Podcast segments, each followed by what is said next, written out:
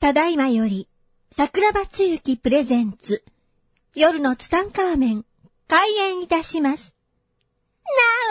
お、この番組では、アホになってください。笑ってください。 大爆笑してくださ い。アホと素直と行動力が世界を救う。夜のツタンカーメン、開演です。はい、皆さんこんばんは。こんばんは。今週もやってまいりました夜のツタンカーメン改めネオ夜のネアンデルタール人75億光年に一人の ラブマシーン波動隆史とアシスタントの山田しおりです。よ今週もどうぞよろしくおろ願しくいおします願いします。あまりにもあの波動が高すぎるがゆえにね名前を変えてくれって言われたんでね波動隆史になりましたけれども今週もね、えー元気に張り切ってやっていきたいと思いますいやしおりさんどうですかお元気ですかはい。あの、おかげさまで。ねえ反響がはすごかったらしいじゃないです か、いそうですか。い、やー、大丈夫ですかね。大丈夫です。全然何も問題ないですね。ということでですね、今週はですね、えー、また大物ゲストに来ていただきましたけれども、まあ以前ですね、出ていただきました、えー、抱っこスピーカーを作ってらっしゃるですね、えー、カンさん。えー、結構ね、あの、一回ゲストに出てきた、くれた方はですね、いろんな人からですね、こう、あの人をもう一回呼んでくれとか言われることあーがリクエストが。リクエストが結構来るんですね。はいそして、カンさんも結構、カンさん出てた時あの時、み時間が短かったので、もっとフルバージョンで聞かせてくれという声がですね、結構ありましたんで、また、カンさんに出ていただきましょうということでお呼びしました。カンさんよろしくお願いしよまろしす。くお願いします。カンさん、まず先週というか、 先週じゃないですね、ずいぶん前、もうかなり前ですね、あれね。そうですね。あの時出ていただきましたけども、もう結構ですね、あの、リスナーの方もですね、まあ聞いてない方もいらっしゃると思いますね。もう一度ちょっと自己紹介の方を簡単にお願いします。はい、えー、愛媛県出身の今現在43歳なんで、40あ44歳になったところなんですけれ ども、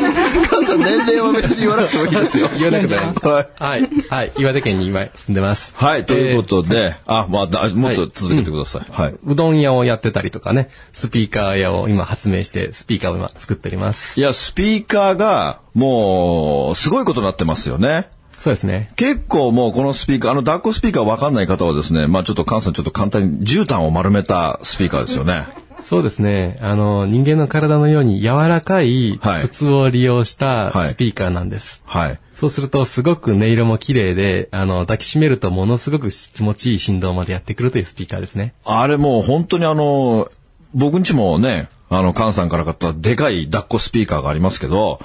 ものすごく音がいいし、あれを抱っこして映画を見ると、半端なく、すごい感じで映画館にいるような臨場感が半端ないですよね。はい、そうですね。もうとても本当に、えーありえないぐらいすごく気持ちいいですね。ありえないですよね。で、カンさんも、僕もあの、使ってましたけれど、使ってましたじゃない、使ってますけれども、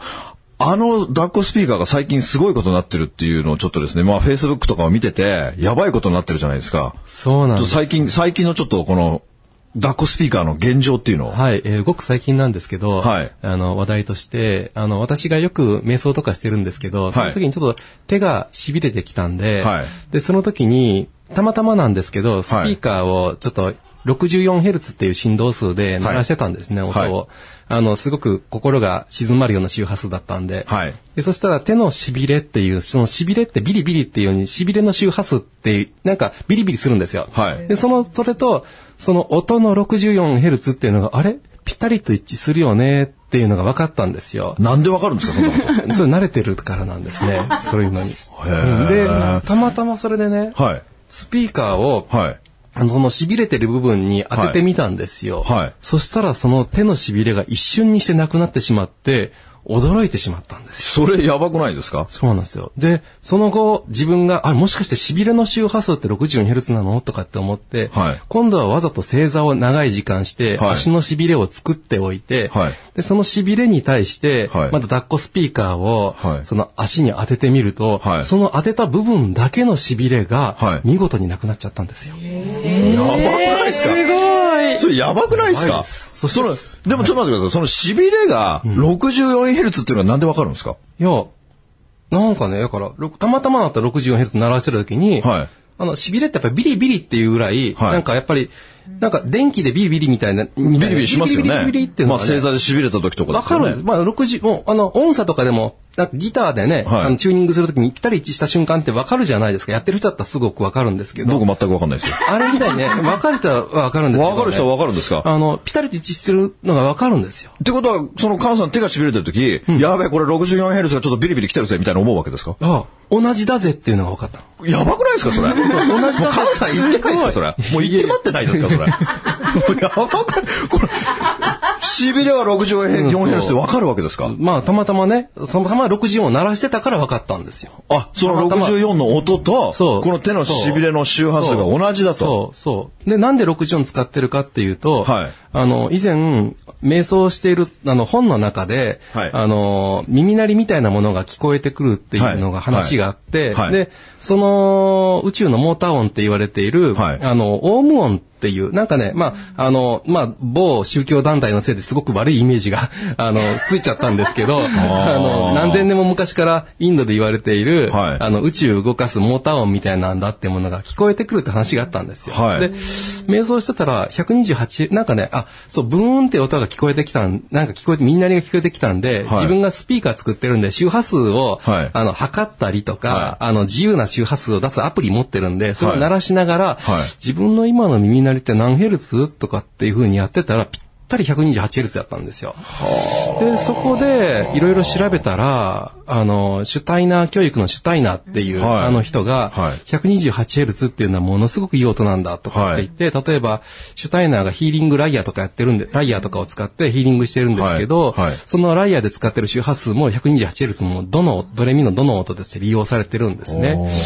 で、その心、その音を聞いてるとすごく心が落ち着くので、はい。あのーまあ、それを鳴らして瞑想してたりとか、はいその時はたまたまその半分の64、1オクターブ下がるというだけなんで、はいあの、同じどの音なんですよ。はいで、聞いてたわけだったんはいです。それで64だったんですね。やっぱその瞑想してる時に、メッセージって結構降りてくるんですかいや、メッセージ、まあ、いや、メッセージとか来ないですですけどね、 別に。あの音が聞こえてきた思い、ってこと思でいすかつきはありますけどね。えそれが、でね。それは、そう。それは降りてきてるわけじゃないんですかそれはまあ、かもしれないんですけど、でね、はい面白かったのが、はいその次に、愛媛県で、あの、スピーカーを作る教室やったんですけどね、はいあるカフェの、あの、ゆうきちさんっていうカフェのオーナーさんがいて、はいで、その人が、10日前から、はいあの、蓄膿症になってしまって、はいあの、コーヒーの香りもわかんないし、あの、焦がしバターのバターの香りもわかんないから、もう仕事上ものすごく大変なんはだいっていう話があって、はい仕方なく病院に行って、はいどっさり薬もらってきたんですよ。はい。で、薬もらってきて、そして、あのーその薬を飲もうかどうしようかって迷ってた時に私が来て、はいで、えー、64Hz の周波数で痺れに効くんですよとかって話してたら、はい最近膝が非常に疲れてるんで、はい膝にスピーカーを当ててね、はい64鳴らしたんですよ。はいそしたら、あしん、なんか痛み、痛みと、はい足、あその振動と足がくっついたみたいな、なんか、そんなこうなことをね、言ってね、はいなんか不思議な感覚とかって言って、痺れがなんかだんだんなくなって、痛みがなくなってきちゃって、で、その、もうすぐ後にね、やっはいぱ鼻が気になるからと思って、こう、あの、頭の後頭部の後ろに、はいラッコスピーカー当てて64ヒルズ鳴らしてたんですよ。はいそしたらね、はいオーナーが、すごいことが起こってますとかって言って、はいか香りが わかるって感じで。蓄膿症ので、鼻が詰まってるのが、はい香りが、なんか、硫黄みたいな匂いがするとか、なんかね、最初に言ったのが硫黄みたいな匂いがするとかって、匂いが分かってしまって、周波数に匂いがあるんですか周波数でね、あの、いや、周波数に匂いがあるんじゃなくて、はい鼻が治ってきたっていうことなんですよ。じゃあその人なんかその時、あの、おならしたんですかねわかんない。ねえなんでなのかわかんないけどって、ことは、痛みというのは全て 64Hz だってことなんですか、わかんないんですあ、よ。それ研究中なんですね。そ今れがね、ようやく分かったのが、はいあのーよくヒーリングの音差とかで、はい128とか64とか32とかっていう周波数が使われてるんですけど、はいその根拠っていうのが、はい実は1998年にノーベル賞を取った人が見つけたんですけど、はいはいあの、一酸化窒素。一酸化窒素一酸化窒素。なんか、排気ガスとかの中に含まれてて、毒、毒、毒ガスとかに思われてることもあるんですけど、実は体にとってものすごくいいもので、はいで、それが、その 128Hz とかのはい振動を受けると、血管とかからなんか、血管中に、あの、一酸化窒素っていうのが出てきて、はいその、その一酸化窒素が血管を緩めたりとかするとかって言って、はいそれで痛みが取れちゃうとかっていうので、はいそれでその、128Hz の音差を売ってるショップな、ネットのね、はい見てもね、その一酸化窒素が発生してっていうふうに書いてあるんですよ。はいはいで、抱っこスピーカーもそれでやると、まあ同様に、例えば音差だったら、ピンポイントで一箇所だけね、当てて、はいあの、ね、その部分の痛みを取るとかっていうか、抱っこスピーカーだとすごく広い面積を一気に振動させちゃって。まあ大きいですからねそう。やるからから知らないけど、はい。ものすごい、なんかね、いろんなところから、はい。痛みがなくなっちゃったとかって言ったりとかね、まあその軽く軽くなったとかね、はいや、ちょこっとやばいんじゃないみたいな感じで。やばくないですか、もうそれ。は で、抱っこスピーカーってもともと、まあ、あの、音も綺麗だし、はい耳の聞こえない人にもはい音楽を楽しめる画期的なスピーカーだっていうことでね、はいやってきたんです。なんか新たな道がなんか開けてきたっていう感じなんですよさね。すがもう、菅さんはもういつもぶっ飛んでますからね。じゃあもう、それは、もう結構こう、体の痛みを、こう、常に伴ってる方とかいるじゃないですか。んもうそういう方にはもうぜひも、う試してほしいですね。試してほしいですよね。で、まあ大きいのから小さいのまであるじゃないですか。はいあれ今でも抱っこスピーカーを作る教室ってやってらっしゃるんですよね。ええ、そうです。あの、全国あちこちで手作り教室をね、多分これを聞いてですね、興味持った人すごいいると思いますけども、それどうやって検索したらいいんですかあの、抱っこスピーカーで検索していただければ、はいあの、私のエンサウンドというホームページにはい来られますので、はいで、その中にあの、予定表とか書いてありますから、あ書いてあるんですねそちらの方を見ていただければ。で、あの、だあスピーカー教室では、なんか小さいやつを作ってますよね。なんかこう、ペットボトルみたいな大きさのやつ。いろいろありますね。あ大きいやつも作れるん大ですきかいのも。も小さいのも。ああ、じゃあもうそれでもいいんですかそうです。もうその、そこで作ったやつでも効果がある。ありますね。ああの、の、スピーカーの大きいの小さいのって関係ないんですかいや、やっぱりね、大きい方が、はいあの、振動力が強くて、あの、あた、与える場所も広いので、はい大きい方がおすすめです。大きいって何センチぐらいでしたっけあれ大きいと言ってもね、まあ、40センチタイプと50センチタイプです。長さがね。抱っこスピーカーですと。じゃあその 64Hz っていう音はどうやって出すんですかあ、あの、アプリとかでね、簡単に出せますしね、あの、iPhone とか、あ Android iPhone とのか、アプリであるアんでプすリかで、周波数で検索してもらったら、アプリで自由な周波数出せるんで調べたり、あまりにも評判が良かったんで、YouTube にも、はい 64Hz の22分間の音源もね、インターネット上げてるんで、YouTube で 64Hz で検索してもらったら、その音源出てきます。はあ、じゃあもしかしたら、その、それを聞いてるだけでも痛みがこう和らいでいくとかあり得るんですかなんかね、補聴、いや、み、あの、抱っこスピーカー持ってない人が、はいイヤホンでやったんですよ。はいそしたらね、はいなんかそれでもなんか、なんかいいとかって言ってた人もいましたね。本当ですか。多分一酸化窒素っていうのあ、が出て一酸化窒素が出るんです。それね。がどうも一酸化窒素らしいんですよ、あね。じゃあその 64Hz を聞くことによって、一酸化窒素が発生し、血管がもう拡張するのか緩やかなのかわかんないですけども、それによってこう痛みが軽減していくってことなんですね。そういうことじゃないかなと思ってます。それで、かん、な、何かがこう感知した人とかいるんですかいや、感知というかね、でもね、本当そのカフェのオーナーさんもね、はい今まで、あの、にないぐらいはい、足が軽いんですよって、その周波数のその実験をやって翌日にはい遊びに行って、やっててもねは、い良いって言ってたし、あ、それでね、私ね、は 64Hz の実験で痺れが治った後にはい、自分ももう一回実験してみようって確かめようと思ってね、はい痺れをわざと作ろうと思って正座したりとかするんですけど、はいどうもね、体が、えー自分の意思が 64Hz で治っちゃうぞっていうことを伝えてるかどうかわかんないけど、はいただ、痺れなくって足が痛いだけになっちゃうようになっちゃった んですよ。すごいですね。痺れなくなっちゃったんですか痺れなくなっちゃったんですよ。困ったことだからもで。う病は気からですよ実験できね。なくなっちゃって困っちゃってるんですよ。はあ、体ってすごいですね。ねすごいなと思いましたね。ってことはですよ、その抱っこスピーカーを、あの大きなやつを、もう一晩中、抱っこして寝ながら聞いたらどうなんですか、ねどうなるんでしょうね。今ね、面白いことやってるのが、はいその64の半分の 32Hz で、はいネットで調べると、はい実は肌にいいとか髪の毛にいいとかって言うんですよ。だからね、今ちょっと実験でね、32Hz の鳴らすごくないしですたから、枕にしてね、抱っこスピーカー枕にしてね、やったらもしかしたら、美容にいいのかなとか、髪、 そんなことを妄ジですか妄想しながらね。あ、でもそれや本当ばいですね。なんかね、 32Hz の音差を紹介してるページ見たら出てきますから、そういった肌とかね、髪の毛にっていうのが。でもやっぱり音差とかってありますけど、やっぱり音は結構短いですもんね。そうですよね何秒かで終わってしまいますもんね。ずっと鳴らし続けないといけないですかそうならんねで。すよ。はあの音楽療法にやる人にとってもすごく最適なスピーカーじゃないかなって。やばいですね。じゃあ、そう、本当にその枕とか、早く作ってください。枕。あ、枕、枕。もう早く枕うん、そそれで、アンチエイジングですよう。ね。そうですよ。もしかしたら。すごい。もうそれ、ちょっともう僕今日からですね、家の抱っこスピーカーで、その音の大きさとかあるんですかやっぱりね、うるさいと眠れなくなっちゃうかなと思って、 本当に聞こえるか聞こえないか程度にしてますね。あ、それでも効果があるんですだっかて、あの、32Hz とかってほとんど耳に聞こえないぐらいあ聞こえないんのです振動か数で、多分スマートフォンとかでやってみてもわかるんですけど、何にも聞こえない周波数です。ただ、大型スピーカーだと音が揺れてるっていうのはわかるんですよ。すごいですね。ちょっと揺れを感じる程度で寝てますね。 64はどんな感じなんですか60ももっと、うーん、もっと、うーんっていうぐらいかあ、な。低いんですね。はい腹の底から音が出る感じの。あじゃあそれを、じゃあそれを本当子守歌代わりにして、抱っこスピーカーを置いて寝たら本当にいいですよね。なんかね、すごくいいんじゃないかなって。まだまだちょっといろいろね、情報を集めてでも昔からこの音差の療法ってありますもんね。えもうびアメリカなんかは使われてますよね、これえ病気そうですね。えはあ、じゃあ、カンさん、これはますます大ブレイク間違いないですね。え面白いことになってきた、ますますっていう。だってもう本当にね、カンさんはもう有名な踊るうどん長きっていうのを経営していたにもかかわらず、もう行列ですもんね。ああ。もう1時間ぐらい行列してますよね、毎日ね いや、。そこまではしないんですけどね。でもその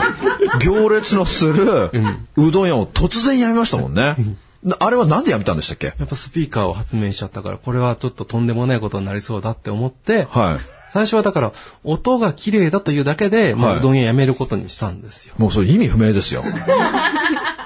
いや、一番、一番初めは何でしたっけど、ど、どだって絨毯を丸めたスピーカー作ろうとか意味わかんないですそうよ。。最初はね、硬い手も、手でも、私の持ってる、はいあの、すごく重たい鉄、あの、金属パイプのスピーカー持ってたんですよ。すごはいく音が綺麗でね。はい。で、それで音量が不足しているなと思って、その音量を補うためにちょっと真似して作ってみようというのがきっかけで、はいやったらたまたまヨガマットをはいぐるぐるっとちくわのように丸めて、スピはいーカーをつけたら、めっちゃくちゃに綺麗な音が鳴ってっていうのがスタート地点。あ、じゃあもうスタートはヨガマットだったんですね。そうですでね。ヨガマットからこういろんなのを試行錯誤して最後に絨毯にたどり着いたんですかそう、絨毯で。で、今その抱っこスピーカーとかとは玄関マットに敷くようなラグですね。毛足の長いやつ。あ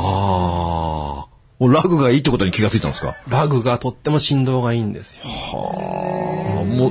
もう 母さん常にこう、なんか降りてくるんですかいろんなメッセージが。いや、俺、直接は来ない。思いつきでパッとひらめくことが多いですよね。で、ひら、それがメッセージですよね。ってことはもうそのメッセージをいつも受け取ってるわけですよね。ああ、なんかやっぱね、面白がってやってるからね。っていうでもそのね、行列のするうどん屋をね、突然やめてスピーカーやるって言った時も、家族の反対とかなんかないんですかいや、あの、ありはしたんですけど、温かく。一応あったんだ。あ、一応、あ、 でもね、あの、うどん屋もちょうど10年経つとこだったんで、10年一区切りっていう、それもメッセージ、まあそれこそメッセージだと思うんですけど、10年一区切りってメッセージ降りてきてたんで、あー10年後に何か違うことをするんじゃないかなって予感は持ってたんですよ。すごいですね。それもあったんで。じゃあもううどん屋やってる時から、もうすでに10年一区切りっていうメッセージが降りてきてたわけですね。そうですじゃあ俺は10年後何か他のことしてるだろうといいう、やいやいや10あの、10年目突入した時に。あ、10年目突入した時に10年一区切りって降りてきたんですか、すごいですね。ほんで突然スピーカーを思いついてそう、この道で生きていこうっていう。そう、これは重さも軽いし、はい音も綺麗だし、というだけ、最初その振動を感じるなんてのも全然考えもなしなかったんですけで、それが作った時に、これで食べていけるっていう確信があったわけですかど。いや、これが、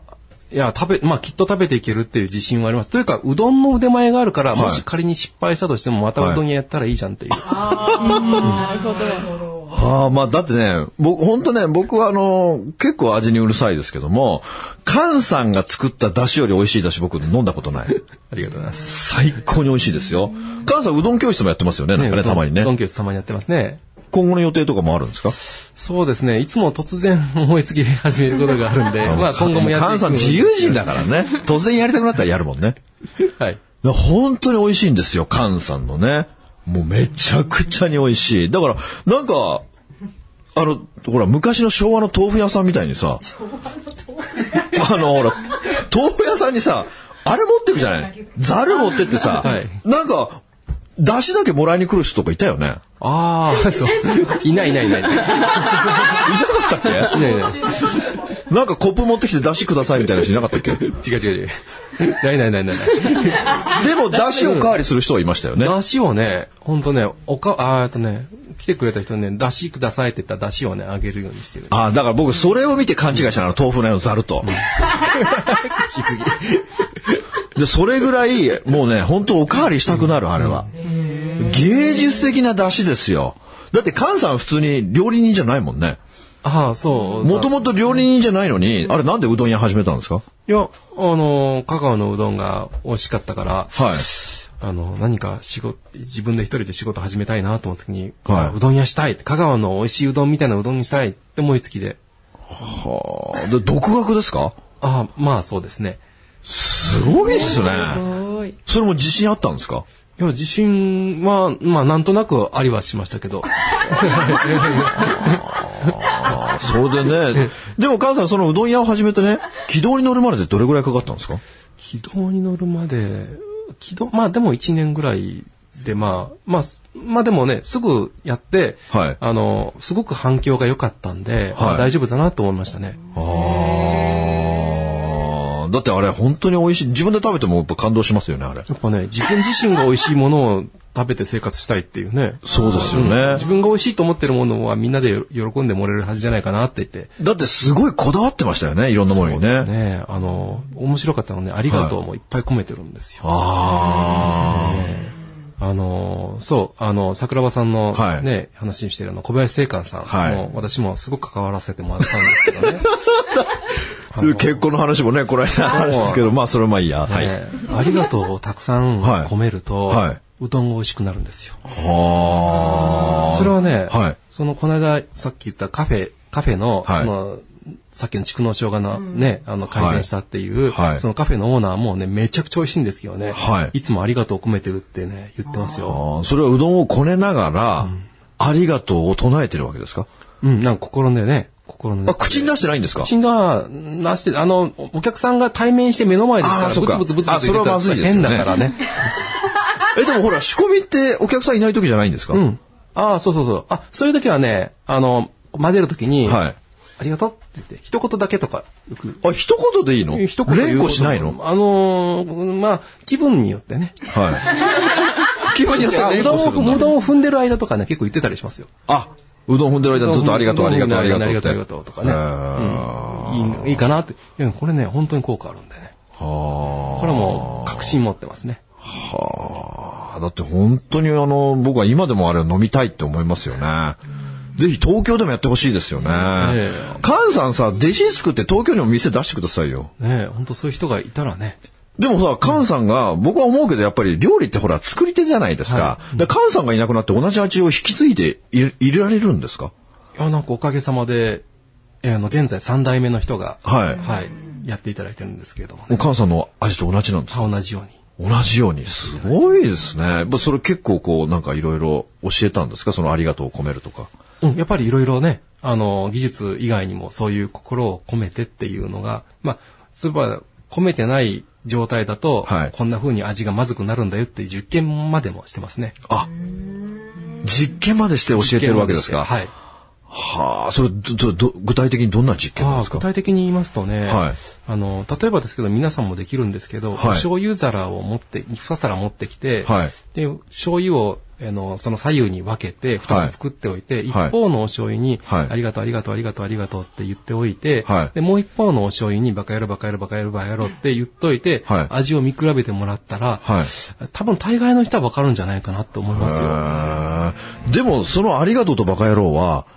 その醤油を離してないといけないんですよねあ、。ちょっとは、まあ、うん、少しだけね。あの少しだけでいいんですかそこまではそこまで話さなくていいんだけど。もう部屋違うぐらいの勢いじゃないですか。やいやいやだってバカ野郎って言ってる最中、ありがとうって言ったのに聞こえてるじゃないでですかきれ。ばねありがとういう時に手のひらをね、あの、その上にあげあかさ、かざしてあげるといいですよ。あ、ありがとうを言いながらかざしてあげるんですか。かざしてあげる方それは右手とか左手とかあるんですか、うんよくやってないですけど、まあ大体右手かな。どっちでもいいかもしれないんだけど。うん右手で、本当はね、やるときはね、左手の上にお皿を乗せて、右手をかぶせて、あありがとう、ありがとう、ありがとうって。で、その右手をよくこう、右回りとか言うじゃないですか。うん、まあ、それも効果あるかもしれませんね。でね、あと、他にもね、お醤油以外にも大根おろしだとか、はいはいあ例えば昔怒、怒りながら大根をすると辛くなるっていう話を昔聞いたことがありましたね、私ね。はい、はい。